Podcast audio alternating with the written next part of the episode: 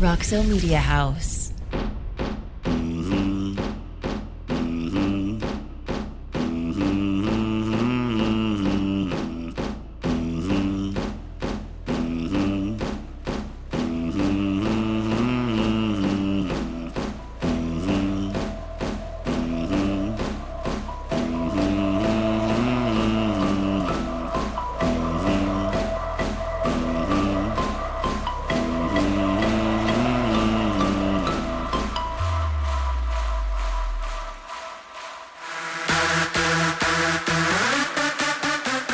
Frog fans. Welcome to Post Game Beers. I'm your host, Kyle Malloy at YLMK. Joining me is my co host, Jacob Sailors at JD Sailors. Jacob, your thoughts on our large adult son, uh, Lucas Niang? He picked up a championship ring last night, Chiefs Super Bowl win. How do you feel about him? I tell you what, man, as a honorary Chiefs fan, because an alumni plays for that team, you know, it feels good to win a Super Bowl today. That's right. You get your red on? You know what I'm you, you know whose balls I'm busting with this, right? Uh, Tech yes, fans I are- do. Tech fans are weird, dude. Tech Oh. fans are really weird. Okay, I thought you were going to talk about UFC or UCF. No, so listen, Tech fans are fucking weird about this. And I remember I went to a bar with some friends to watch Tech play in the basketball tournament last year. Okay. The basketball tournament. And there's a dude, there's a bunch of Tech fans there. One of them in particular wearing a Chiefs Mahomes jersey to watch Tech basketball. How does that make any sense? Ended up Did seeing the you- same dude at Did Globe you ask him if he's from year. Kansas City? That would have made sense. No, dude, it's a tech fan. And it's so weird how they like absorb Kansas City as if Kansas City is now Texas Tech. Yeah. It makes no sense to me. Drives me crazy. It's always so, yeah. So if that's the rules, then I won the Super Bowl. Thank you, Lucas Niang. Lucas But dude, that's where I was gonna go. Um, well, first of all, we have Crazy Ray Cartwright, sold the stat Martin Guerrero with us tonight. And MK, um, enough about them. Let's talk about you. How you feeling today, Mr. Man, I feel good. I feel real good. So you're a Um, real Chiefs fan. Okay, let's establish that. Yeah, yeah. I, I spent 18 years of my life in Kansas City. Well, yeah, this is for the listener, not for me. Right, yeah, yeah, right. Yeah. So born and raised in Kansas City, um, made it down to TCU for college and and never left after, you know, found a pretty girl. Uh, but I still love Kansas City. My mom is still there, tons of friends there. Uh, I got to go to a game last year against the Packers in Arrowhead. I mean, I grew up going to the stadium and it's uh, I, I feel extremely grateful that I have the best quarterback on my favorite team. So Let's see your chop. Oh, I don't know. If that, Yeah. I'm, not, I'm not sure if it's racist or not, but uh, we're still doing it in Arrowhead. It's so. it's only racist if you do it by yourself. If you do it in a stadium full of people, eh, you're lost in the crowd. so by myself on LDC? post game beers, I'm in trouble. right. Um, when they drafted Mahomes, were you on board, or was it just kind of like, well, that's interesting. Let's see what Um, happens. So they've never. So uh, here's trivia for you. Okay. Name the last quarterback the Chiefs drafted before Mahomes in the first round. The first Elvis round. Grbac. No, they, there's no way that dude got drafted in the first round. First Oh, round. Um, um, that guy. Let's see. Montana was on the 49ers first. This has a so- connection to the TCU baseball team. Hint, hint. Okay. Hold Yeah, on. Wait, wait, wait, wait, Blackledge. wait. Blackledge. Todd Blackledge. He was Yeah. the last first round quarterback drafted for the Chiefs. Everyone after that was, I mean, they got Joe Montana, you know, for a couple years, but that was at the end of his career. Right. So we just we I watched them every year. It actually so I don't want to I'm not saying it's the same in terms of like coaches or or types of teams or the way that it feels, but it's like the Cowboys where you're in the playoffs every year, but you cannot take that second or third step. And that's what That's happened. about how I remember the Chiefs as a kid. Like, Yeah, uh, they have they- cool uniforms, they have a cool stadium. Yeah. But they always get their ass kicked in the first round of the playoffs. They went to the playoffs every freaking year in the 90s and never, you know, made Yeah. it past the AFC, the AFC championship. So um when now you can't. Now you can't mean, stop short of the AFC out, championship. I mean, outside of Brett Veach, who's the GM, I mean, you no one can really say that you expected anything like this, right? I mean, so when he was drafted, I was like, great. Uh, it's a first round quarterback. If they're excited about him, I'm excited about it. But I had I had no idea that he was going to be, you know, this good because we'd been watching him get his ass kicked by the frogs for a couple of years, you know, for um so I mean, the fact that he he was fun in college, but I didn't think he'd be Yeah. um, you know, a legendary quarterback this young. So I watched an interview um, of Pat. It was during the Super Bowl the year he came out of Tech and was getting ready for the draft. And they asked him, you know, they have you projected as a second round. Do you see yourself as a first rounder? And he's like, you know, honestly, I don't care where I get drafted. What's important to me is that I end up in the right environment with the right coach and the right team. Because if I if I do that, I feel like I can really excel at this level. Mhm. Talk about talk about calling your shot.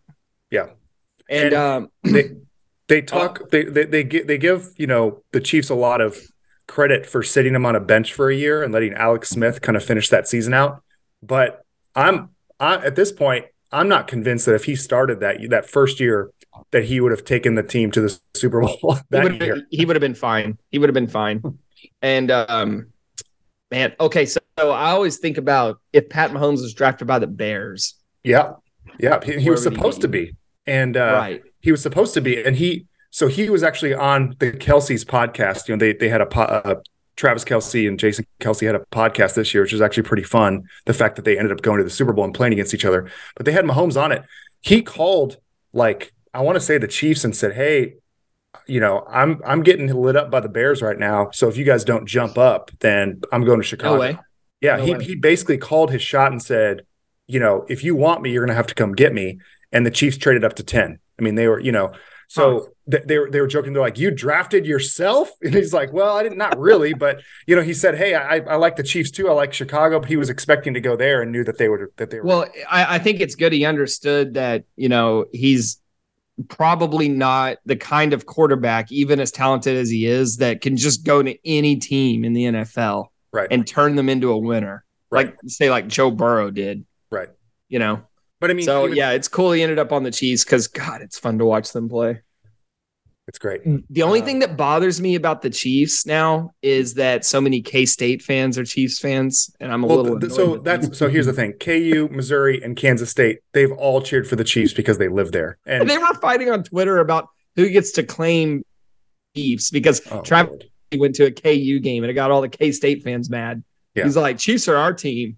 No. KU fans, no, bro, they're our team. No, because everyone in Kansas City goes to those three colleges. They Yeah. just, I mean, everybody, it's fun, whatever. So, I've never thought about fighting over the Cowboys with like Aggie fans or Texas Right. fans. Like we all cheer for them. yeah. Hey, can So- um can we claim the Chiefs because they used to be the Dallas Texans? yes, absolutely. They Yeah. were originally in Dallas. Yeah. Yeah, dude. Like tech has opened the floodgates for sports fandom. Yeah. So MK, real quick, what was your scene like? Were you at a party? Uh, what'd you do? How nervous were you during the game? What'd you do after? Um, my best friend from college, also from Kansas City. So it's kind of nice. We cheer for the Frogs and the Chiefs together. He had a party, about 20, 25 folks, lots Okay. of kids running around on a bounce house Mhm. outside.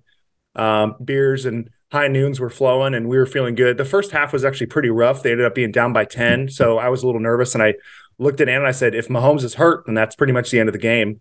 Um, had a great time watching the the halftime show, and then uh, and then you know they started clicking in the second half, and so it was just an awesome you know second. I mean, it was it was. I've looked. I've obviously done some reading today and and some listened to some podcasts, but I mean, he was basically perfect to that second half. They scored on every drive.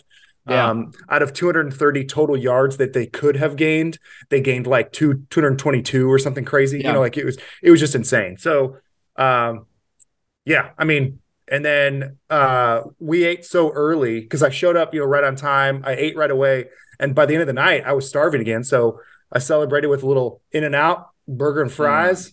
Thought you were gonna say McDonald's. Well, no, I just wanted something greasy to you know settle me down, and man, just had a great night's sleep. That's great, man. Congrats. Yeah. So I texted you um, during the game yesterday because I was at a party and I was a little disappointed you didn't get the joke because I've been laughing about this since I, I probably just I probably just didn't Yeah, read it carefully. you were locked so- in. Okay, so let me reset it for you. All right. So I was at a party and there was a, a girl there. She's about five or six years old. And uh, someone asked her, Who's your favorite player? And she said, Patrick Luke Combs.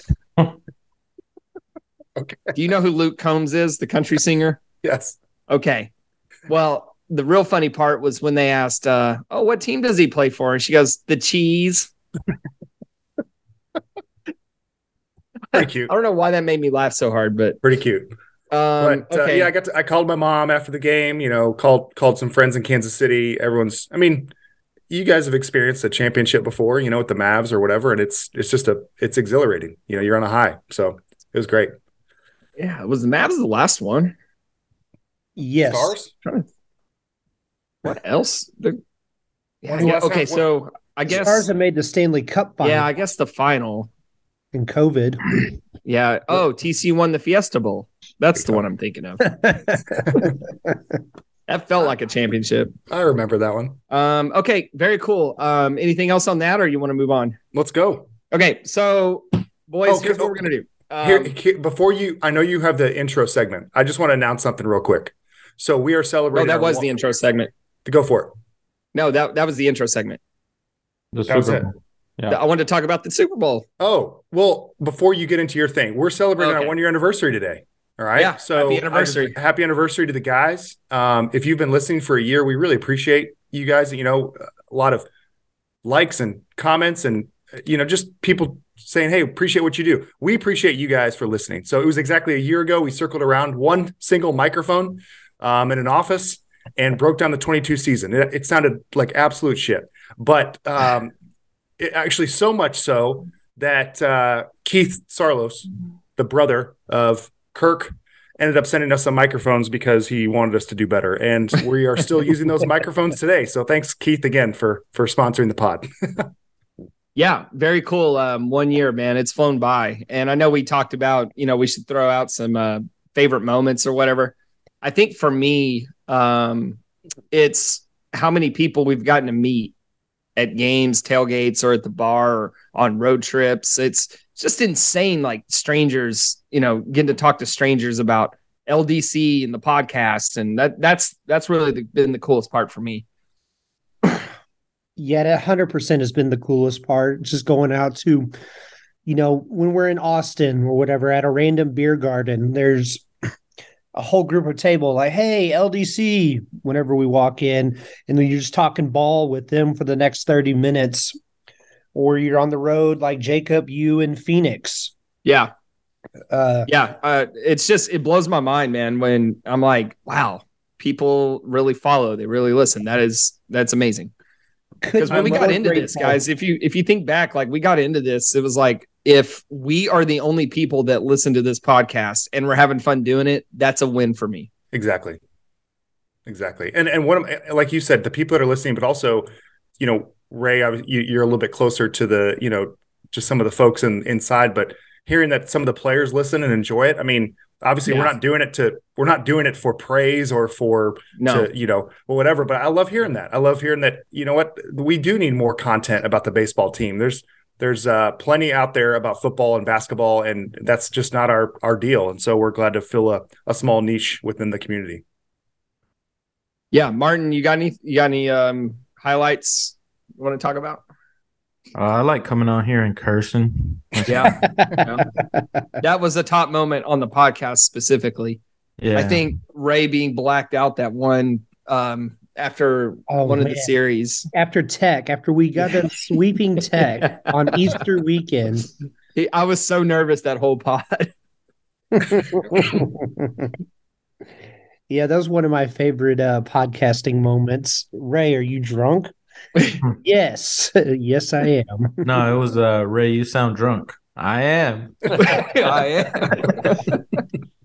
But of course, Uh, Got a favorite moment, MK, from the pod? no, I was just saying, you know, like I said, hearing the players enjoy it. Um, I think meeting some of the parents at the games too, uh, Mhm. and they are like just legitimately happy that we're fans and and talking about baseball. Um, I mean, I've had a couple of friends. Th- this is not like a brag or anything, but I've had a couple of folks who are like, "Man, I'm I'm proud of you," and I'm like, "Wow, I did not go into it for that, but I appreciate the support." You know. No. no. MK, I'm proud of you too. All right, thanks, man. If we could have predicted anything, it was to bring shame upon our friends. Oh my my favorite moment was the um the Marcelo Perez uh, cookout. That's what it was. okay. yeah, Yep, that was fun. Another Yep. moment where That's Ray was food. drunk. Well, congrats to one year, fellas. Only about 60 more to go, and then we'll see where we're at. Woo, let's ride. Yeah. Okay, Do we- so Yeah, go ahead. So let's introduce something new. And the reason we're going to talk about this on the pod is because we want those of you listening and following along on Twitter to participate in this with us. And what we're going to do is we are going to do a pick 'em challenge where we'll do we'll pick four series and you pick the winner of, of the series. It'll always be the TCU series and then a few other big ones and then we'll get to pick our own wild card series. Now, the what we need to do now is kind of establish some ground rules. It doesn't matter who comes in first; it matters which is last, because this is where the fun begins. We got to pick a punishment for whoever finishes with the worst record in the picks as we go through the season. So we'll start this weekend, week one, and we'll go all the way through to the end of the regular season. And then I'm thinking we do the punishment during the Big 12 tournament or something like that before we get into regional play. So real quick, let's talk about the let's talk about the rules. Okay. here. When you say pick 'em, let's say TCU's playing Baylor, you pick who wins the series. Is that Correct. correct? The series, right. yes. If they're playing a single game and we it's a big enough game, uh, then we'll it'll just be a single. We'll just limit the picking options to three game series. Or I guess, okay, so one of the ones I, it, it was slim pickings for week one as far as finding interesting matchups. So I think the Southern Miss series, I don't remember who they're playing, but I think it's a four game series. So if it's a 2 2 draw, we'll just throw that one out. Nice. But it, we'll, we will not it do a win. single games. huh? If it's 2 2, just count it as a win. Pushes are wins. Well, sure. Um, okay, but it's the same result. It doesn't matter. Yeah. yeah, I mean, it, it keeps it even throughout the year. Like well, a, so does a just win loss. throwing it out. Yeah, but it you. doesn't change the results. yeah. Yeah. It's all We're not right. giving- It's all right. We're not giving We'll- half wins. We'll cross that bridge when we get there. So, um, okay, Martin, you asked a question before we recorded. Um, what do we do about this weekend when TCU is playing three different opponents? So I have TCU versus the field.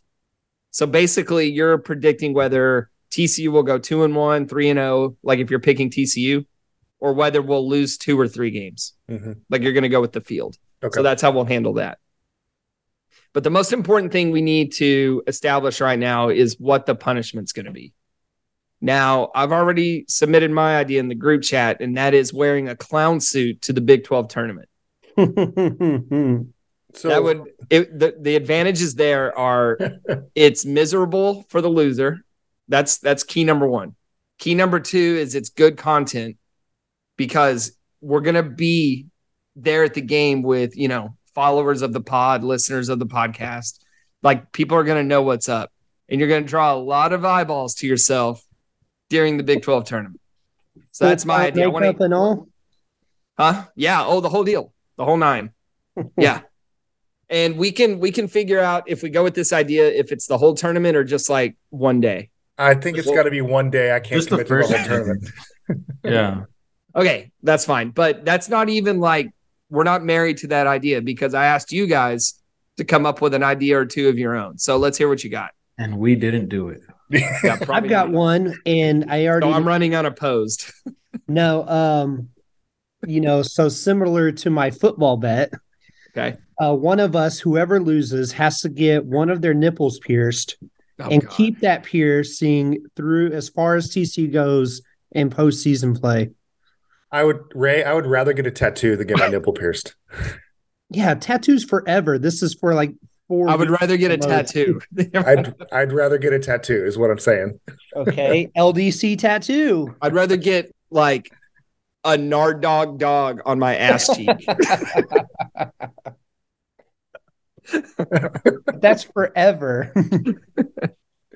This All. Well, the good thing is we get to vote. so, I- MK, what do you got? I think no, I don't have anything. I think the clown outfit is actually pretty hilarious. We the thing is we have to we have to agree, right? It's like hey, Yeah, yeah, yeah. No, we got to. Yeah. We're gonna vote. and then I, so here's the thing. I don't think we can make it for the whole tournament. I say we make it for one of Okay. obviously one of the games that TCU's in, and all of us have to be there to be able to take pics and you know witness right, this. yeah, So, take take pictures with Yeah. followers and We should do it. Make it the first game. Yeah, Either I the think first so. or the second game. But uh, you know, barring that the first game isn't at like 11 a.m. If with the you- caveat that if if if miss TCU makes the championship game, you have to dress up again. Yeah, that'd be funny. Yeah. Okay, so Martin, do you have one off the top of your head that you think would be good? No. I mean, we you know we could do something lame like the the loser has to buy beers. no, no, know, this but- has to be painful.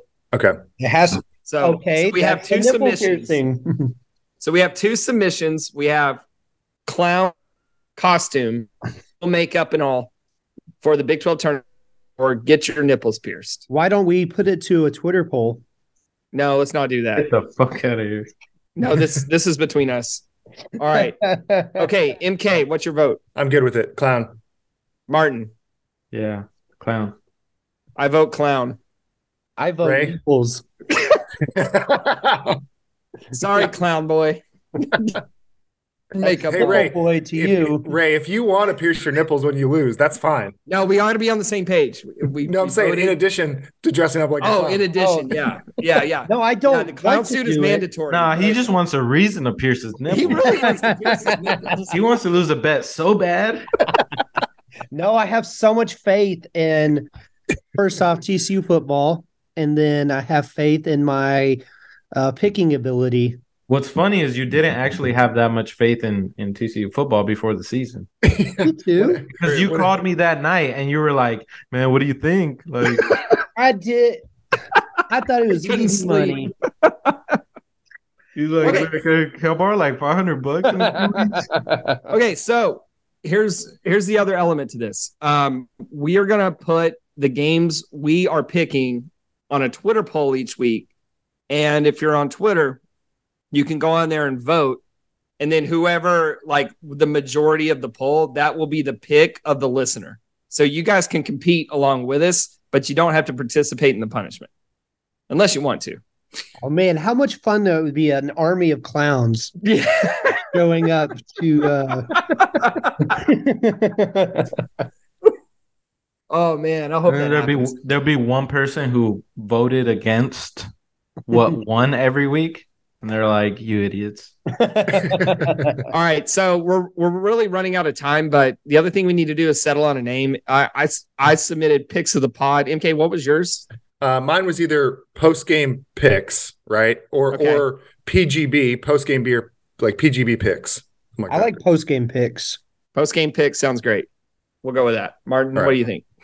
Post game picks. Uh, I mean, I like the PGB, but It's funny because they're actually pre-game picks, but they're Right. yeah, right. that's that's why I like the PGB better. PGB Uh, I, picks. I think post game post game picks sounds good. Uh, you don't want And- LDC all right. LDC picks. I, I like alliteration. All right. Yeah. So for anybody who's a ticket listener, yes, this is a direct ripoff of Picks with Friends. You don't have to add us and let us know that. Nobody listens. They to had fun doing radio. it, so will we. Huh? nobody listens to sports radio. You don't listen to sports radio. All right, moving on. So the other the other thing is that we can decide in time. We're running out of time right now. We got to get to our actual content of the podcast. But People what have, people do, have already signed off with this one. We need to figure out something in the event of a tie, what a tiebreaker is. But we don't have to do that right now. I so here's the thing. If there's a tie a for weekend the early. if there's a tie for last place, I think it's just two it's two clowns. I'm sorry. It's two clowns. Okay, Yeah. I'm cool with that. No tiebreaker. Uh, But the only thing the only thing about that MK is it makes it easier for each loser. Does it? I think if you're alone in a clown outfit, that's harder than having two Yeah, clowns. uh, strength in numbers. Yeah. It does make it easier. Okay. makes um, I think the one element of isolation is important here. one loser does a game one and one loser does a game two. Yeah, two, I like that Two too. games are guaranteed. But then does the bit get tired after one day? Yeah. Or or we pick a second outfit like you know, you have to dress up like Dorothy or something for Oh, Wizard of like a Oz. slutty Hitler or nurse. something like that. like a slutty nurse. All right, we'll work on the tiebreaker as we go. So that's it. That is post game picks. Um, again, inviting everybody listening on Twitter to participate with us. We think this is going to be a lot of fun. Uh, I think as it gets towards the end of the season and that race for last is heating up, it's going to cause a lot of nervousness on this podcast and watching, you know, Tulane and Southern Miss there late, late in April. Like, come on, Tulane. Oh yeah, I'm gonna I'm gonna quit the pod. Though. So that's that. MK, I'll turn it back to you and let's let's get going with the agenda. All right.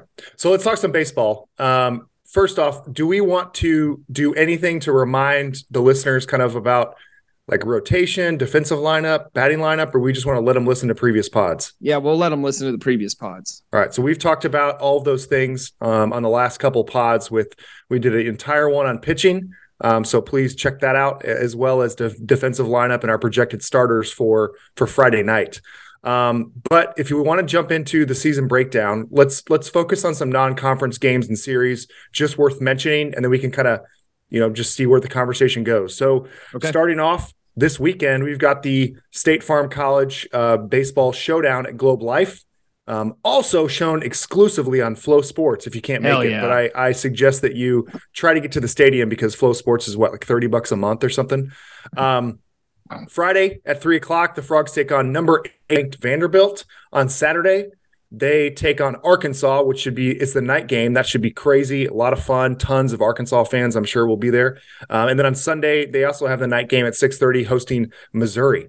Uh, so I'm I'm excited, fellas.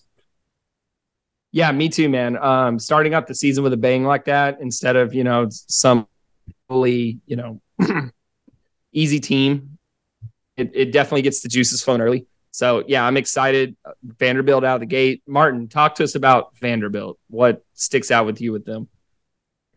Vanderbilt usually has like 12 first round draft picks on their team, which is pretty crazy because um, they don't even have 12 scholarships to offer. So yeah, right, I right mean, now they're ranked what 10th?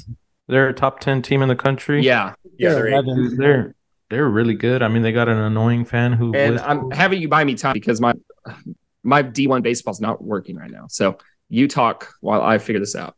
Yeah, there there's so apparently that you know there there's gonna be a guy whistling um pretty annoyingly. Is he Is he going to there? be there? Yeah, that was my question. I would assume I he would be there. Um, you know, That's with annoying. Vanderbilt, they have uh, Enrique Bradfield Jr., Yes. who is easily the fastest guy in D1 baseball. Yeah, he's terrifying. And he he could start hitting for some power this year too, which I mean, you're talking like golden spikes if he starts hitting for power. Is he an outfielder? yeah, Yes. he's on the um the uh, Golden Spikes watch list as Yeah. well. There, um, I think on the D one podcast they were talking about like how many home runs does he have to hit to Mm. be considered for the Golden Spikes? Yeah, didn't they land at like he's capable of hitting like 15? Yeah, but I think they were just like how many like as far as the fewest number does he have to hit Oh What's- yeah. to be what do they what do they count when they're talking about golden spikes is that best player in college baseball is that basically Yeah, like the they, they were talking Trophy? about to win to win the Golden Spikes. Yeah, Golden Spikes is the best college baseball player in the country, and it doesn't have to be D one baseball. Um, a couple of JUCO guys have won it in the past, uh, like Bryce Harper. Bryce Harper won it. I think, uh, twenty. I don't remember, but uh, he won it out of Southern Nevada as like a seventeen-year-old. Dude, Um, last year, Enrique, uh, he hit eight home runs and stole 46 bases. He stole 47 the year prior. So he's probably going to go for 50 this year. Man, if he can go 50 10, that's Yeah. incredible. And especially because his name is already out there as like one of the top players in the country. So it's not like he's going to be coming out of nowhere. Um, he's a pretty terrifying guy, and they have some they have some studs on the team. Let's talk about uh, Carter Holton, who is going to be the projected starting pitcher for Vanderbilt. Uh, he was a unanimous um, freshman All American last year. He went eight and four with a three point one four ERA, um, two complete games. Let's see, where was his strikeouts? Ninety seven strikeouts, 29 walks. In his first start, he did lose to Oklahoma State seven to five. He went four innings, gave up three hits and four runs. Um, but man, the kid can play, and he's a he's a lefty, uh, which you know I don't know how much it still holds up, but TCU historically struggles against lefties. I don't know if that's going to hold true anymore. Um, Martin, do you know anything on C- Carter Holton that I haven't covered? No, I think you got it. Okay. Any other guys on Vanderbilt that stick out to you, and kind of what do you what do you think Vanderbilt will do this year? I think they'll be a top half of the SEC team. It doesn't seem like they're that dominant Vanderbilt team of like a couple years ago.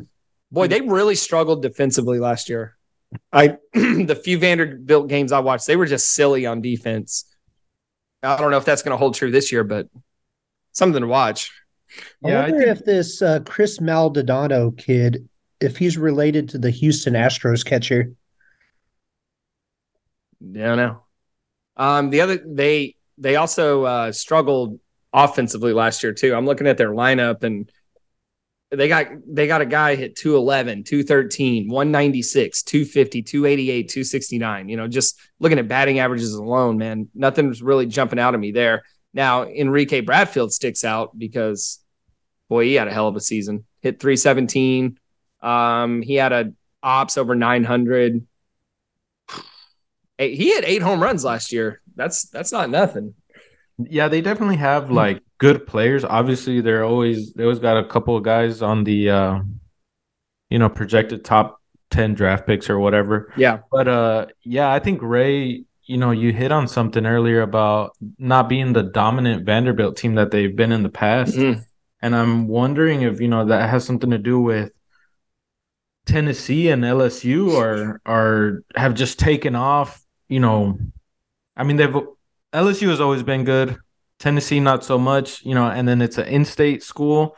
Um man, I feel like that maybe they felt a lot of that pressure cuz do you remember watching uh the last 2 years the uh Tennessee Vanderbilt series and every game is just sold out and there's yeah. so many people wearing uh orange even if the even if the game is in Nashville? Yeah, um to piggyback off of that, you know, with Vanderbilt's decline, you know, for years they've been able to kind of skirt the rules on the scholarship situation. Yeah, it's always pissed me off. So I wonder how much NIL in the SEC has kind of leveled that playing field. Because you think yeah. Tennessee, Maui goes to Tennessee to be their shortstop and gets almost a million dollar deal to go to Tennessee. Right. No, for sure. I'm I'm glad things have kind of evened out because I got sick of watching Vanderbilt dominate by skirting the rules. There's not many teams out there that annoy me more than Vanderbilt. Terrible stadium. They have terrible uniforms. They have the Vandy Whistler. They eliminated TCU from Omaha once or twice. I I don't like them at all. I'm really excited about this game, and I hope we win. I think we'll win. All right, yeah, we got a I'm lot of baseball at... to talk about, fellas. Let's move on to other teams. So yeah, for sure. Yeah, we, we play them once. I know, but this is also kind of this talking about Vanderbilt like this kind of bleeds into you know when we talk about the SEC a little bit later. So I do want to talk about their uh, second and third assistant coaches for a little bit. If you guys have okay. thoughts on that, no, I'm just kidding. Um, I don't know anything. Go about for them. it. I, I I don't know anything about them. So we got Arkansas on Saturday night. That's going to be a fun one. Yes, it'll be very fun, and there'll be a lot of Arkansas fans there. You remember whenever the State Farm we played mm-hmm. in it uh, two years ago, but I had those COVID restrictions, and there was still like eighteen thousand people there. Yeah, and they were all locked into every pitch of the game. Yeah, that's where we started the uh the whole ball thing. Mm-hmm. Yeah. yeah, yeah. So MK, I don't you I don't think you were there. So, dude, we watched so much baseball that weekend. Wait, who we played? Wait, who were we, were we playing? Ole Miss. No, no. So two years ago we played Arkansas, and it was like game nine of the State Farm, and I was there for all nine games. So my like attention span was waning. And no kidding. Yeah, no way. Yeah. 10 hours of baseball for no, so days. like so like we're hitting and we got a guy or no, they're hitting. They're hitting. They got a guy on first or whatever. And I'm just looking down on my phone, and the stadium's pretty quiet. You know, we're waiting on the next pitch. And we get completely startled by like 15,000 Arkansas fans in unison screaming, balk. And the umpire kind of jolts awake and he's like, yeah, okay, yeah, yeah, balk, balk. He gave it to him. Yeah, well, he did balk, Oh, but every did. single fan caught it before the umpire did. this is the damnedest thing I've ever seen. They were locked So- in. Yeah, so that's why Ray and I kind of make fun of it. During, like we'll yell balk at the most ridiculous times. So- see if we can get a call. Okay, we did do that a lot last year, but it was. I think uh, we we got to make sure we don't you know jump the shark and, and say it like five times a game. Oh, yeah, why you're talking It's to Ray there. I'm I'm, Yeah. I'm talking specifically to Ray right now. No, you can't keep me down, brother. First pitch, balk. There's nobody Yeah. on base, Ray. Yeah, There's I no know. one right? on base. that would be a funny bit. like let the game breathe, Ray. It's like, Okay, no so way, let's go to I'm Arkansas. This shit down. Yeah, yeah. So let's talk about Arkansas. Um, oh start shit, we got they're gonna throw Hagen Smith against us. That kid is nasty. yeah, uh, My son. nasty. And you, oh yeah, you're. T- uh, for those who don't know, Jacob matched with his mom on Tinder. Hinge. Oh, This is not not Hinge. true. It was, uh, This not is not true. Uh, Bumble. This that was like two true. years ago. It is true. Th- Yeah, it's th- true. It's actually true. With the pitcher's mom, Yes. yes.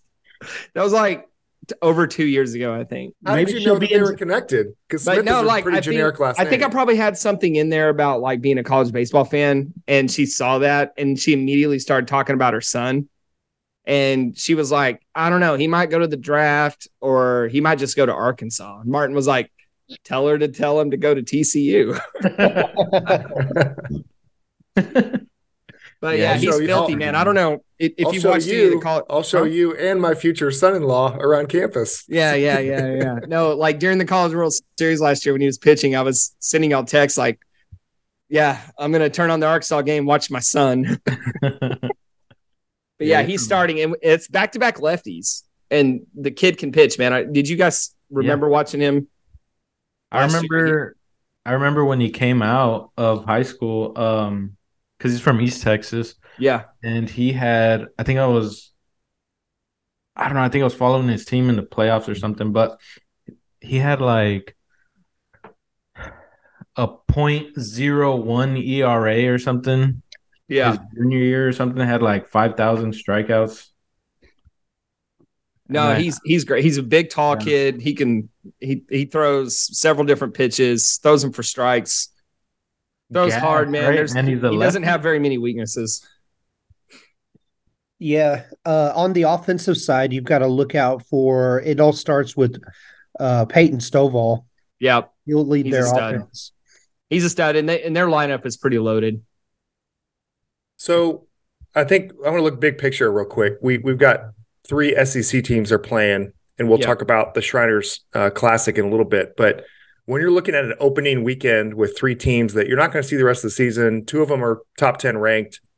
You know, if TCU goes three and zero, or if they go zero and three, um, would you agree that you can't take a ton away from maybe that first weekend outside of hey, feeling good or feeling not so good? We got some things to work on. I think that's a perfect segue into talking about the Big 12, and that's where we'll go to Martin. Martin, tell us why you, I assume you don't think that a bad start this weekend is really an indicator of a bad season. Just talk about the Big 12 as a whole. Just I mean, could general. be. I mean, it just depends how we play, you know, as long as we're not getting smoked, which I Jesus Christ, could you even imagine that happening? I can't even imagine that happening. I could see us struggling offensively when we got back to back freshman All Americans going up against us. Right. But um I mean, I'm not feeling too bad if we lose, you know, two out of three this weekend against two top ten teams. But um I mean, definitely don't want to get, you know, blown out. Yeah. So, Just but let's that- let's go to the Big Twelve. Like you Kinda- did a lot of kinda- research on the Big Twelve. Yeah. Okay, so real quick, um, conference series, we've got obviously eight of them. At home, they host Kansas, Oklahoma State, Texas, and Baylor. Away series are Oklahoma, Texas Tech, West Yeah. Virginia, and Kansas State, which actually that's a pretty tough away slate, It's- in my opinion. It could be Uh, worse, but yeah, I'm glad we have Oklahoma State at home coming to Lupton. Yeah, I'm just Yeah. saying. Remember, you know, so far it's like Yeah. you've got our pitchers and, and guys saying Tech is the hardest place to play. West Virginia is just far, far, far away. Kansas Well, we- State's whatever, but We have Oklahoma State and Texas at home, right? yeah, that's right. yeah. That's pretty. That's pretty good. So we we go to West Virginia, we go to K State, we go to Tech, and what was the other one? MK Oklahoma, Oklahoma. Okay. Which So- D1 projected as number three in the Big 12. Yeah, let's talk about let's Oklahoma talk about State that. and I, uh, yeah, I have a question. So they're picking us. D1's picking us second to finish in the conference, and I'm just wondering, as back to back um conference champions, does that not hold any weight, or does it not really matter because Oklahoma State's obviously really good, but we've won the conference twice in a row, and we weren't picked to win it either year. I'm just wondering at what point do we start getting taken? s- a- I- It's hard to say we're not being taken seriously finishing second, but you know what? I- You know what I mean? if we had if we had a single returning starter on the weekend, I, that that might flip. But Okay. they've got Yeah, they've got the point. they've got the pitcher of the Yeah. year, pro, you know, projected. Mm. Um, Oklahoma State. What's it? Jer- Juaron Watts Yeah. Brown. Yeah. Um, he's also the newcomer of the year. Apparently, I don't know if he's a, a trans. I'm guessing he's a He's transfer. a he's a transfer from Long Beach State. There you go. So What do you- they have they have right? that they have this pitcher that they're expecting big things from, and it, and we're expecting big things from Cam Brown and, and Ryan Vanderhei, but we still don't know that yet. Yeah, they're um, unprovens. Yeah, Right. Brown Brown was a NCAA All American last year for uh, Long Beach State, so Mm-hmm. he's done it. Um, I mean, he did it against the Big West Coast Conference or whatever. You know, it's not the, Yeah, not The Big bunting conference. Yeah, yeah, the bunting conference, but you know, it's definitely not the Big Twelve. But you know, he's actually he's actually done something at the D one level. He's the Uh, most predictable, sure thing I think out of all the pitchers in the conference. Probably. So- so. On the reverse point of yours, Jacob, where you said we're not getting the benefit of the doubt, I'm curious why Oklahoma they're they're top four. Which when's the last time they were they would have been ranked in the top half of the conference? You know, but they're getting that Omaha that you know that bump basically. Yeah, they, and- they made and Martin, that I'm run at the end of the season. I'm curious of your thoughts on this, Martin, because they've lost so much. You know, they they peaked they peaked last year and made the most of it, but can they replicate that? Do they have the depth? Um, Oklahoma always has good baseball players. Um, Yeah. I think the thing is, uh, I guess having them all at the same time when they're good, because um, I mean, you know, for the last ever since we've been in the Big Twelve, uh, they've always had you know good players like. Kyler Murray was one of the best uh, college baseball players I've ever seen. Yeah, he was amazing. Uh, you know, he's like showing up, doesn't even warm up because he was at spring practice or whatever. Uh, but Oklahoma has Oklahoma has the talent. Um, Mhm. they did lose a lot, and I do think they are getting a bump because they made it to the finals last year. So I don't know if you guys saw, but speaking of talent, I went through and uh, tallied all the top 50 um, draft prospects for each team for 2023, 2024. And then I tallied the impact freshmen. So TCU for the 2023 draft has 11 top 50 prospects. They have four for 2024 and seven impact freshmen. Now, by comparison, Oklahoma has five, six, and four. So it's almost like if you want to use this as some kind of measuring stick, we almost double Oklahoma in draft talent or freshman talent. Like, what do you make of that, Martin? Uh, top 50, I think, is watered down a lot. Um, you know, obviously, there's a big difference between the, you know, somebody in the top 10 versus, you know, 49 and 50 or whatever, you know. Okay, so to that point, I also did the average rank. The 11 top 50 prospects for 2023 uh, for TCU averages 28, whereas the five for Oklahoma averages 15. So maybe like more top heavy, where TCU's a little more spread out, but they Yeah, have I mean, more of I- it. I, I don't think, I, I think we're talking about Oklahoma a little bit too much. Uh, Oklahoma State, I think, is going to be the the real threat. Okay, why is that? They- They're loaded. They have uh they have Watts Brown and then they got Roc Riggio. Um he's like a stud middle infielder. I don't know if he plays shortstop or if he plays second base, but he was one of the highest uh regarded players coming out of high school two years ago. He played all right, uh, but I think he missed most of the uh TCU series in Stillwater last year, so we didn't really get to see him. But he got he got pretty hot after that. I think he was injured during the TCU series. And then they got Nolan uh McLean. He was He's- the guy that that was he was playing third base and then he like came in to relieve. Yeah. Uh, he's one of the top uh, two-way players in the country. Um, he's a solid third baseman, and then he comes in. He's like a late reliever. Um, apparently, He's a boomer bust hitter, right? yeah. He's he's like a power hitter. Um, Yeah. And I think he is also boomer bust uh, on the mound. He throws hard. Um, he has he had five saves last year, but his ERA was like four point five. Supposedly, he's going to be uh, a lot better this year. Okay. And uh, Marcus Brown, I think he's a shortstop, supposed to be pretty good. And then they got they got a bunch of guys. Um, Tyler Wulfert, he's a JUCO transfer from Midland.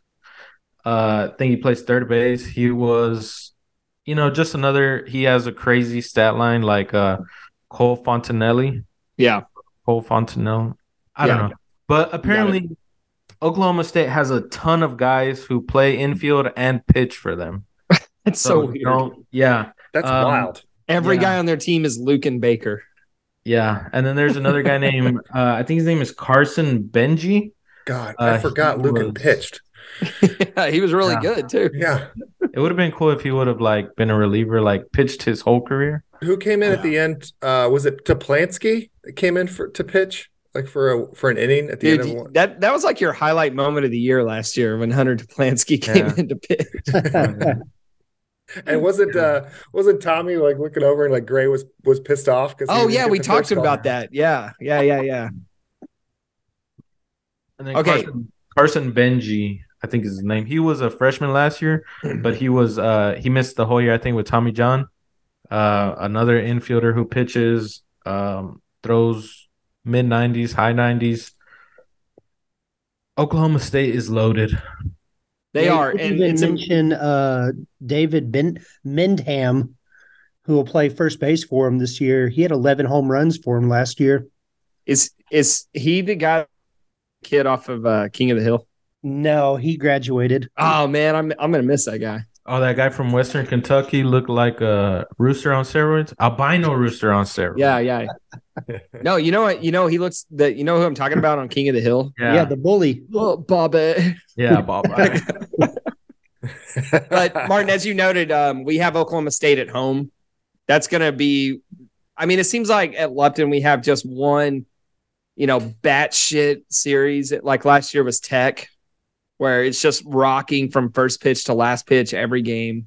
That's going to be when Oklahoma State comes to Lupton. That's going to be that series this year. Which Like, probably- series will be more batshit? That OSU series? Yeah, I was just going to say probably more than Texas. I think O- Texas. Oklahoma State is going to be rocking more because Texas is a big deal just because they're Texas.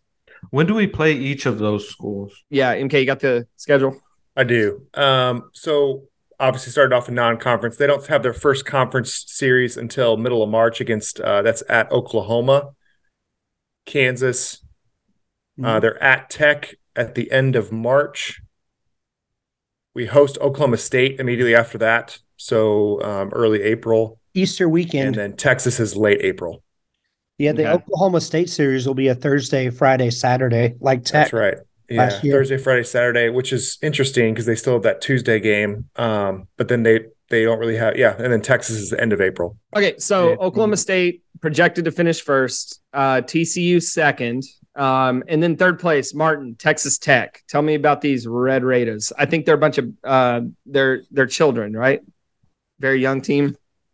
I I don't know if they're young. I know that they are. It's just a lot of guys that have not really gotten a chance to play. Okay, Um, I'm not a believer in Texas Tech this year. you think they're ranked too high preseason? Um, yeah, as far as this uh preseason preview. Yeah. um, yeah, I don't. I just don't see it honestly. Uh, you tell me you're you're betting against Patrick Mahomes, Martin? What the hell? yeah, Yeah, he wasn't very good at baseball. He got drafted by the Tigers, though. Yeah, out of high school, Yeah. But he wasn't re- really good at, at college. I think he's oh he has an infinite ERA at Tech. That's right. So- didn't he come in for like an inning and gave up just a ton of runs? Yeah, he didn't get no. Well, I think he gave up like three runs, but he didn't get anybody out. So it looks like they have a few pitchers who are um, somewhat high on the prospect ranking. They don't have anybody in the top 20, but then they have number 24, number 26, and number 28, all right handed pitchers Brendan Gurton, Jack Washburn, and Brandon Beckel. None of those names really stand out to me. And then you go to 31, they have Bo Blessy, another right handed pitchers. So are, are we talking about a Texas Tech team whose strength is their pitching? Uh, Mason Molina, I think, was pretty good last year, but he just didn't. Uh, he wasn't a starter all year. Um, but Yeah, man, he was two and these, uh, Yeah, five with the three nine ERA. Their only position player in the 2023 top 50 draft prospects in the conference is Dylan Carter, a name that you know we kind of know. He's he's he's a dude. Yeah, he hit Yeah. 199 last year. Yeah, I mean he's a he's a name that's been around. It's kind of like Yeah. Hudson. I think Hudson White is kind of their offensive leader, right? Yeah, Hudson White is good, uh, but he's a he's good for a catcher. Mm-hmm. Um, I mean, Yeah, there's not- nothing really in the lineup that sticks out to me that scares me. There's there's a guy from o- Oregon State, a transfer from Oregon State. He's a redshirt senior. Yeah, and, uh, they got a shortstop, uh, freshman shortstop, starting at just like we do. Yeah. Um, they got a transfer from Rice in left field. He's a junior. So I mean, it's Now they do, yeah. To your point, they have some pretty highly touted uh, freshmen. They have this kid uh, Gage Harrelson, center fielder. But you know, with freshmen, they could be real hit or miss, or not. You know, they could be good but not playing up to their potential yet. So yeah. if so so if Tech has a good year, if they finish third in the conference, Tim Tadlock for for uh, Coach of the of the year. Honestly, okay, so we covered Oklahoma. They're projected to finish fourth. We'll move on from them. Uh, this is surprising to me. So Texas went to Omaha last year. They lost a lot, but for them to be projected to finish fifth, and D1 does not have them making a regional. Do you agree or disagree, Martin? Wait, is that right? No, That's- they're they're projected to make a regional. I was gonna say. Oh, they are. I'm sorry. Yeah, they're Okay, a I two misread. seed. I misread. I'm sorry. Okay, that would have been real shocking to me. But nevertheless, they're projected to finish fifth in the conference. And that's which still is surprising. wild because usually Yeah. they're one or two. And and especially since they went to Omaha last year, you would think they would just get a bump in the rankings because of that. But they did lose a lot. They they lost Melendez, thank God. Yeah. I mean, that's a huge loss. Yeah. So, I mean, do you think it's because they think the Big 12 is that good? Or do you think I don't know, they're they're overrating Ivan In, Melendez? in conversations you and I have had, you are not too high on the conference as a whole. Is that right? Or have you changed your position on that? I'm not as high on the conference as it was last year, where every single team had, you know, six year um, seniors and was killing Baylor and Kansas every week. Yeah. I think with Texas, the big question mark this year is when does Tanner when and or if does Tanner Witt come back? Yeah. Yeah, Because that's he's not going to start the season, right? He's still coming off of injury. Yeah, I don't think it would be April if he comes back, but I've even heard that he doesn't. He just either wants to redshirt or just get ready for the draft. Is well, that they still right? Is have they still have Lucas Gordon and um, Dylan. Oh, man, I just saw the name. Gosh, I just lost my Lu- Lucas Gordon and Zach Morehouse. They still have those guys coming back. Yeah, and then they still have um who was that freshman third baseman last year? Uh Flores. Uh, Taylor Um, Flores, Yeah. Yeah, Jalin Flores. Yeah, he's a freshman this year. Oh, he's a freshman this year. um, yeah, They have him as a 24 prospect. Okay, so- yeah. Freshman this year. Um Is he a Dylan red shirt? Or Dylan I Campbell. think Yeah. he's just. I think he's a 19 year old freshman. Okay, yeah, yeah, yeah, yeah. So he is a draft prospect next year, but he is a freshman. He's the number one impact freshman in the conference. Yeah, he's uh preseason D1 freshman of the year. They also have a new um, first baseman, Jared Thomas, highly touted freshman. Um, yeah, they have a ton of pitching. It looks like They But have to finish fifth, man. I Yeah, so they have a lot of talent. Uh, the reason I asked earlier when we play Texas is because they're gonna have to figure a lot of stuff out with a lot of new guys. So I mean, they have the talent to do it. Um, you know, it's just It would have been better. gotten- It probably would have been better to hit him early on, on in the season, is what you're saying. it would have been easier. yeah, but they, they do come to Lupton. The schedule really, I think, favors us this year. Yeah, we So- have compared to- home games. Looking Yeah, at, I mean, like if you're looking at the top half of the conference, okay, yeah, we got to go to Norman. But between Texas, Texas Tech, and Oklahoma State, we have two of those three series at home. Yeah. I think Okay. with If- Texas, I think we've just gotten used to them having, you know, a lot of experienced guys, juniors, uh, seniors, redshirt seniors, COVID seniors, grad transfers. We've just gotten used to them, you know, just being the more experienced team and, you know, usually have a bunch of guys who've been to Omaha. And that's really not the case this year. Yeah, it really is interesting to think like we're getting out of the COVID era, and a lot of teams, TCU included, has been stacking their teams with you know sixth year guys, and those guys are all moving on now. And it seems like the conference as a whole, there's a lot of turnover, and that's why I feel like we've been doing these previews, and it's like, well, there's potential, but let's wait and see. And it seems like other teams in the conference are dealing with that maybe more than we are. I will say with Texas, we don't face them in May, so you know Porter Brown's not going to kill us. Oh, that's a good point. But yeah, that'll would- be interesting to watch Porter Brown how he so does. I would I, I would not be surprised if any of those top five teams won the conference. You know, Oklahoma State, TCU, Texas Tech, Oklahoma, yeah, Texas. so so But let's talk you- about let's if you're talk looking about at the bottom sorry, go half, ahead.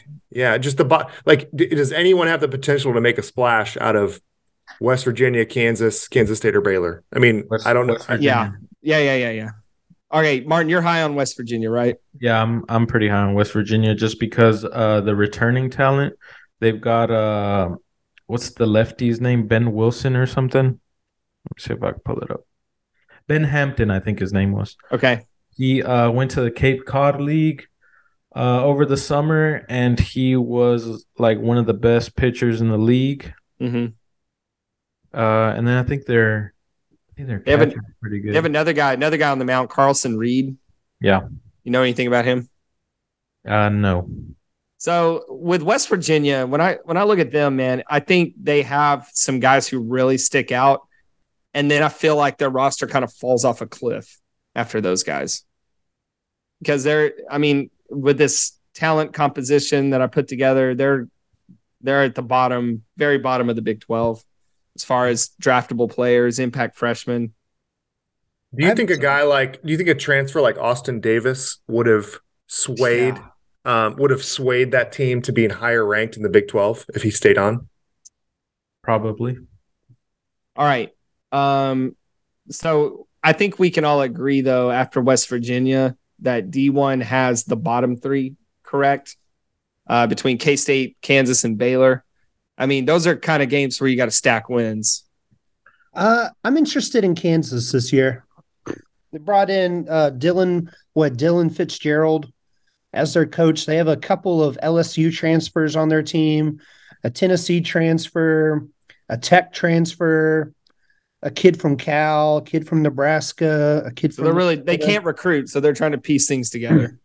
Uh I don't know, man. I think the transfer portal counts as recruiting now. Okay, yeah, but you know what I mean, though. They don't Yeah. have like high school superstars, Right. But but yeah, I mean, yeah, Dylan Fitzgerald was at, at DBU, right? And then he was at LSU. I'm yeah, that's That's not the same Dylan Fitzgerald that played outfield for us. or Dan when he played second Fitzgerald is his name. Sorry, Dan. Yeah, Dylan Fitzgerald is a former second baseman, I believe, for TCU. he uh yeah, he's so he is it's so it's interesting the way that he's building his team versus the way uh the new Baylor coach is. Um he's bringing in like a bunch of JUCO guys and this Dylan Fitzgerald is bringing in a bunch of D1 talent. So it's going to be interesting. I I I think Fitzgerald is going to be more successful, but I do want to see how it plays out. Yeah, I think All right. Baylor's going to finish last in the conference this year. Yeah, they're they're bad. I'm Um, fine with that. Just so you guys know, I'm- I'm, totally fine with that. So they they come just to hope- Lupton. That it's hard to say any Big Twelve series is a must sweep, but man, I think when winning the conference comes down to a game or two, if you don't sweep Baylor, you're really leaving the door open. But hey, Martin, let's do this. I'm gonna quickly run through each team in the conference Yeah. in order of their projected finish, and you tell me higher or lower. Okay. All right. So with Oklahoma State, they're projected one. So it's either at Okay. one or lower. So I'm I'm man, I am buying all the Oklahoma State stock. However, last year, honestly, for like the last two years, I've been saying that this TCU team is gonna go to Omaha. So I'm all in on TCU, and I have been all in on this TCU team for two years now. So I'm gonna say lower Okay. than one. Yeah. All right. TCU, higher or lower? Higher. Okay. So you have TCU, Oklahoma State, one, two. Yeah, just like last year. Right. Okay. Texas Tech at three, higher, lower, or at the same. Lower. Oklahoma, four. Ooh, Oklahoma at four. Yeah. I'm gonna say lower. Okay. So Texas at five. Higher. I'm gonna say higher. So you have TCU, Oklahoma State, Texas. Yes. I do not. Who do you have? He's got West Virginia. Martin's got West Virginia, number three. All right. Let's keep going. Let's keep going. Somebody's let's keep paying going. attention. Let's keep going. All right. West Virginia at six, higher, lower, at the same. Higher. Kansas at seven. Uh, Same. yeah, probably the Okay. Kansas State at eight. Yes. actually Same. swap swap Kansas and uh, Kansas State for me. Okay, see, okay, and then Baylor at nine. Okay, so give me your top five project, or I guess top six projected finish. Dude, if I could TCU, Oklahoma pick, State. if I could pick Iowa State over Baylor, I would. no one's stopping you, Martin. Okay, let's pretend I did. Would you All pick right, Martin, Clinton give us County your- over Baylor? Give us your top six. You have TCU, Oklahoma State. Who do you have at three? West Virginia. West Virginia at three. You know they're not being projected to make a regional. Um, I don't care. Uh, yeah, I know. I know you don't. I'm just a couple out. years ago, a couple years ago, look, a couple years ago, D1 was sucking their balls so hard. they had them like hosting a region or whatever. They had them top 25. I said they suck. And they sucked. So they're saying they suck and I'm saying they're good. So let's let's see who's right. Hey, All real right. quick, ca- I, I want one one comment on Baylor. Why are they supposed to be so bad? I mean, in the past they've had a couple good players, maybe a couple draftable players, maybe one starter that you know, scares the frogs. Like, what's the, what's the deal with this year? Well, for one, MK they fired their coach, and a I lot know, of guys yeah. transferred out. yeah, So they're rebuilding, but they have no talent, man. They are at the dead So- bottom of. Hey, they've got prospects. Hunter Toplansky, Yeah. but there's So- I don't. I don't know if he makes it on the list of I'm talented honestly, guys. I'm honestly surprised they fired Steve Rodriguez last year because he's pretty, you know, he's a pretty well regarded coach. What's surprising is they sucked so bad last year and they actually had talent. Like they had a guy drafted like in the first round. Yeah. And then they're so he left and then I think like their top 4 or 5 players transferred out. So considering how bad Baylor was last year, you just imagine that they're going to be worse this year. gotcha. Okay, so that pretty much rounds out the conference. Okay, so just to quickly recap, I think if we just use this discussion as our um, podcast projected finish, I think we have TCU, Oklahoma State, West Virginia. Although I'm going to disagree. I'm going to. I I'm gonna- disagree too. Yeah. Okay. Good. Um, and then okay, just between between this between Oklahoma. Clown Texas outfits and on the line here. Let's disagree a little bit. So between between Oklahoma, Texas, and Texas Tech, how do we have them finishing? Texas, Oklahoma, Tech. I have I'll say Texas, Texas Tech, Oklahoma. Yeah, same. Okay. All right. So let's move on from the conference. Um, real Is there quick. any- But so before we, I know we talked about the Globe Life, but let me run Yeah. through the other non-conference. That's where I was going to go. If there's Go anybody you want to chat about, I, we don't have to dive in deep to any of these teams. But No, no, no. That's where I was going to go to. Florida State home series um, right after Globe Life. That'll be not this weekend, but the following weekend, February 24th to 26th. That's going to be a lot of fun. That's the first home series at Lupton. Yeah, that's going to Um, be great. Shriners Classic after that. So you've got some great teams in it: Louisville, Michigan, Rice, Texas Tech, TCU, and A and M. Unfortunately, TCU is not playing A and M. It would be at a great time to to beat them, Oh, like we that- do every year. That's a travesty. if Yeah. They're not playing A&M. I, I feel like I feel like A and M put in a word not to so they didn't have to play TCU. um, but they've got they'll play Michigan on Friday, March third, Louisville on the fourth, and Rice on the fifth. Um, after that, other non-conference games to that are worth mentioning: San Diego, not the state. Uh, right. They're hosting in University of Northwestern for kind of an odd Big Ten midweek Wednesday game. They must be down here uh, getting some summer ball in because it's too cold up there. Mhm. Um, and then Frogs host uh, UNC Wilmington in April. That must be part of the trade for Hunter Hodges that we got. Uh, so and then uh, actually a fun one at the end of the year. Well, in May, Frogs host Cal State Fullerton, the alma mater of our coach Kirk Saarloos. So this is a pretty challenging um, slate because almost all those teams in MK are projected to make the tournament. Um, Florida State to start, they're coming to Lupton. They're projected to be a two seed in the regional, and then San Diego after that is projected to be a three seed. Now the Shriners, um, the only team that TC will be facing is projected to make the postseason is Louisville. They're projected to be a two seed. So that'll be a tough game, but they should be able to handle Michigan and Rice, no problem. Um, who else did you mention? Northwestern is just a filler game. Um, th- the thing that's going to annoy me is when we're losing to like DBU. I, I can't stand playing DBU. They annoy the crap out of me. Um, Martin, what do you what do you think about anybody in the non-conference? Before that, uh, well, I'm I'm going to take this one for Martin for a little bit. Uh, Go for it. Florida State new head coach Link Yeah. Kid came over from Notre Dame. Do y'all think it's good that we're getting Notre Dame or Florida State early this year as opposed to when we played them at the end of April last year? I mean, I don't know. I mean, I think with baseball, it's guys know guys know how to pitch, guys know how to hit. I I don't know if there really is a lot of meshing and building under a new coach like there is saying like football. Yeah. Where everything is so interrelated and you're relying on so many other guys to do different things and everybody has to be on the same page. Baseball's more of like an independent sport.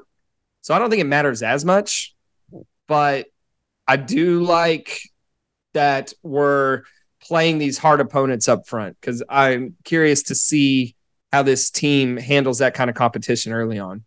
I think it's good we play them at home. Yeah. Yeah, it didn't go so well last year in Tallahassee. So I what mean, happened? What happened to their head coach from last year? I think they fired him. Did they fire him? wasn't it Mike Martin's son? Yeah, I think Or- they fired him. You They sure? him I they stepped down. really Didn't they make the tournament? They made the tournament. That's weird. So I know we're assuming that we have the weekend rotation wrapped up, you know, with with Cam, uh, Vanderhei, and Savage, but you know, it, it- this is only the second weekend that they're pitching. So that's another thing too. Is I feel like it takes half a season to really figure out not just the rotation, but who's coming in second, third. You know, who I mean, we know who our closer is with Garrett Wright. But that's you know, I guess on, on the reverse side of what you guys were talking about, I think Frogs will still be figuring that part out of their of their lineup. So definitely. Um, Mike Martin Jr. fired June 10th, 2022. He's not currently coaching anywhere.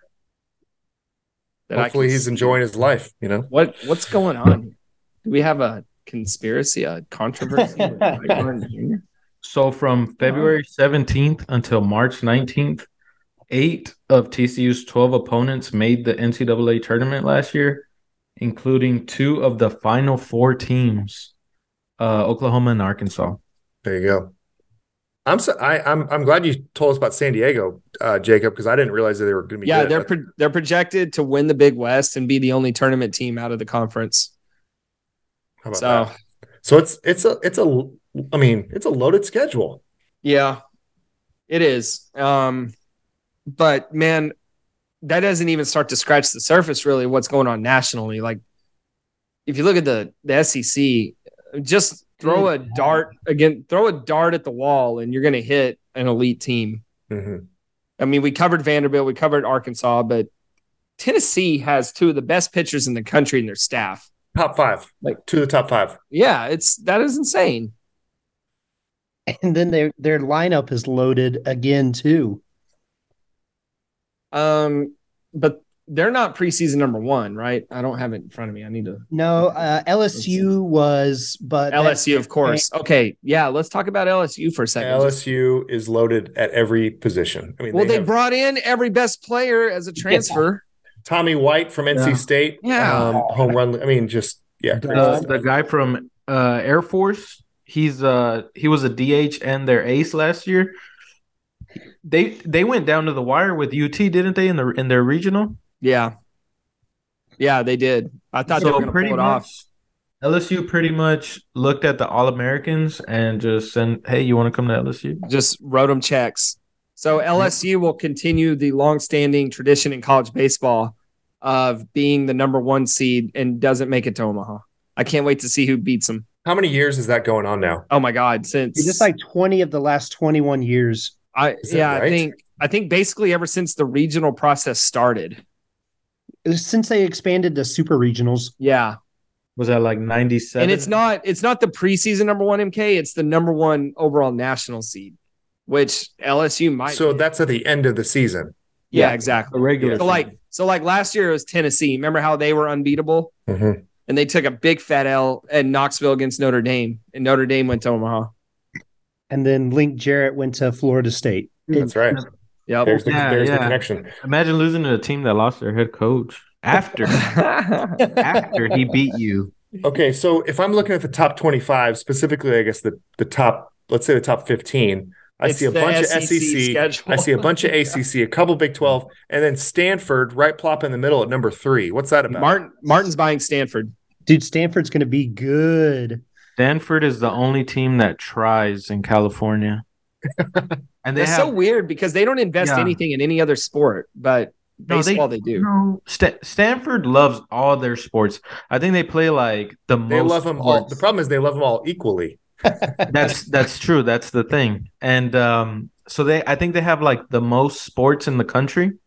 So they they'll play whatever, and they they invest money into it. I think maybe that takes some away from football, which is why they suck at it. But Yeah. um, you know, for baseball, California is like the number one state at pumping out uh, MLB players. So uh, if Stanford is the only team in the state that actually tries to be good at baseball and you know tries to update their facilities, they're going to be a top.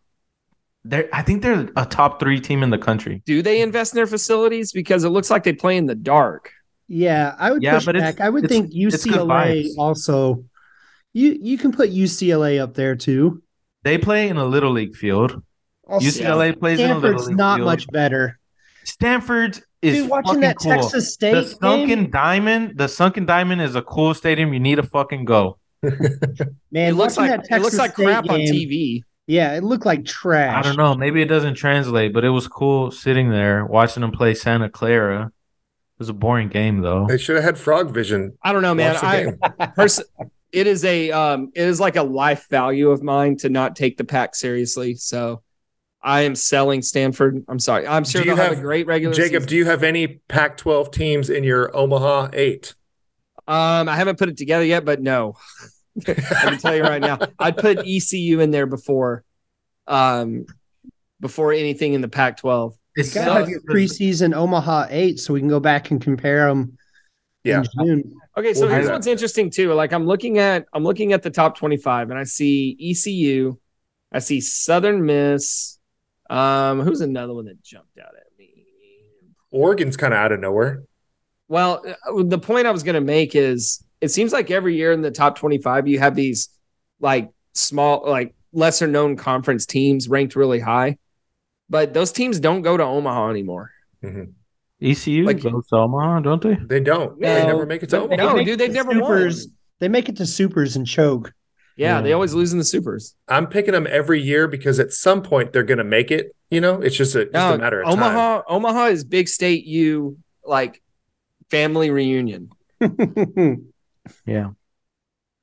But why does that why does that surprise you that teams like Southern Miss and East Carolina are in the top 25? I mean, only Uh, it doesn't really surprise me, but it's just only 8 go to Omaha. I know. Yeah, yeah, yeah. I get it. But ECU is ranked 11th.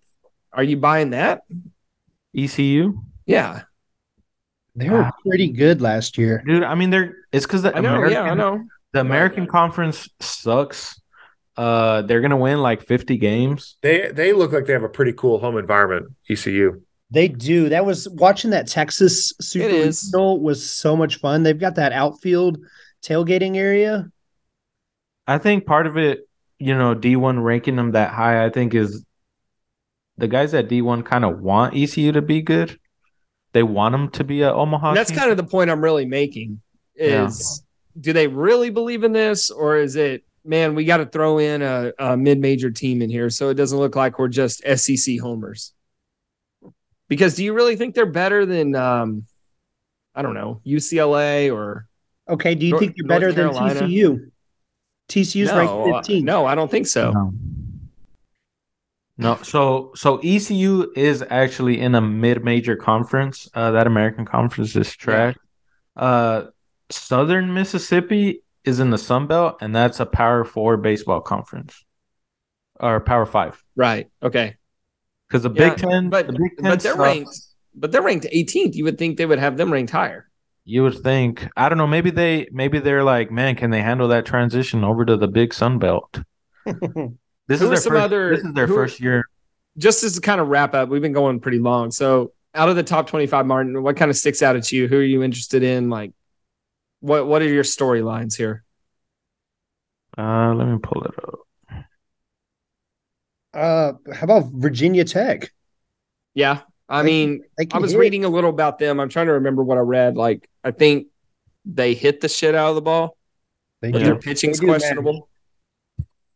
The ACC mash is. I mean, Yeah. you've got Wake Forest in there. They're not ranked, but That's another solid masher. club. North Wake Carolina. Not ranked.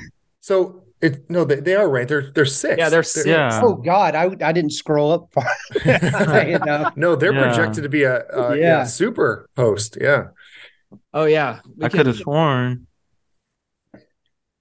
That's So, a storyline right there. just real Rake quick while Martin's gathering his thoughts. Um, the preseason field of 64 has TCU hosting a regional. That's the good news. The bad news is they're the 15 seed, and if they are able to escape Oregon, Louisiana Tech, and McNeese, then they got to go to Knoxville. Bring it. I just Notre, it. Notre Dame did it. is Yeah, I know, I know, I know. I appreciate. D one for putting these, you know, the top sixty four together because it keeps you, you know, ha- it gives you a good idea where they're at. But at the same Right. time, none of this stuff matters until that final selection. Like No, you it have no won't. idea. I wonder. if- but it is a uh, good starting point. The I only thing D- that they uh, got D1 like, really right the whole yeah the whole time was the fact that like they were matched up with A and M, which we just knew that was going to happen anyway. You know, Right. Right. Do you think D1 would have uh, changed, flipped Tennessee and LSU after the news of that uh, Grant pitcher that has to have Tommy John? No, I don't think so. Vegas did. Yeah. Vegas flipped the odds. Oh, well, maybe. Ten- Tennessee's a favorite now Well, Are are The these odds with- for Vegas? Are they to go to Omaha? or Are they to win the whole thing? to win the Natty. So the only thing there is Vegas responds to the money that comes in, right? Mhm. So you might have people getting overzealous and pouring money in on Tennessee, but that doesn't actually mean that that's what's going to happen. What's TCU's odds this year? Uh, I think they were like plus 1500, uh, kind of up there, but kind of in the second or third tier of odds. Yeah. Looks like I'm trying to remember the chart that Ben Upton tweeted. Yeah. All right. Um, we're running out of steam, so let's throw out any final thoughts because this this has been a long episode. Yeah, it has. If Um, uh okay, if blank happens, TCU will win the Big Twelve. if their pitching is uh, what we think it is. Well, we, what do we think it is? If it if Unproven? Down and Ryan Vanderhei are what we think they are. If I, I was going to say if the pitching is good enough, however you want to define, they I don't think they have to be lights out amazing. Yeah. I think I think it's If the pitching doesn't lose games for us, if they're not just awful, to be more specific, um, if Cam Brown is as good as he can be, because Ryan Vanderhei, he was in the Big 12 last year. Honestly, he probably had a tougher time last year than he will this year because he played for Kansas, the Right. worst team in the conference. And he had to play against the team that put 30 on him. Now he doesn't have to, not on him, but on his team. He doesn't have to play against that team now. He's on that team. So I think so. According to uh, the advanced stats, Ryan Vanderhei was just as good as uh, Riley Cornelio and Marcelo Perez were last year. And to So- build off of that, real quick, uh, Vanderhei doesn't have to be extended. Like they probably, you know, I was reading Jamie's article today, and he brought up a good point that he probably had to pitch an inning longer than he should have each time because Kansas didn't have any bullpen depth behind him, and that's what inflated that ERA. Well, the other thing that gives me confidence about Ryan Vanderhei is something Russell Smith said in our interview with him is that, you know, he came in to TCU with a lot of talent. And then Kurt, in his words, he said, Kurt taught me how to pitch, how to attack guys. And maybe he wasn't getting that at Kansas, you know, like like what Kurt can provide. So I'm excited to see how he responds to a whole s- offseason with Kurt in his ear. Yeah, Kurt's right, been fellas. working with him on his changeup, his secondary stuff. I mean, we all know he's gotten an elite fastball. Yeah, yeah, yeah, yeah. That, but I guess what I'm more thinking about is just the overall mind game of pitching and how to attack hitters, like the strategy of it. Like I think that's an element that Vanderhei may not have had at Kansas. for sure. Okay, let's get some final thoughts before we head out. It's late. Yeah, I've I've exhausted all mine. Let's get out of here. All right. Um, thank you, Jacob. Thank you, Martin. Thank you, Ray. That's our pod. Thank you, MK. Thank you, clowns. See you Thank soon. you. Go clowns Go frogs. And go frogs. Go frogs.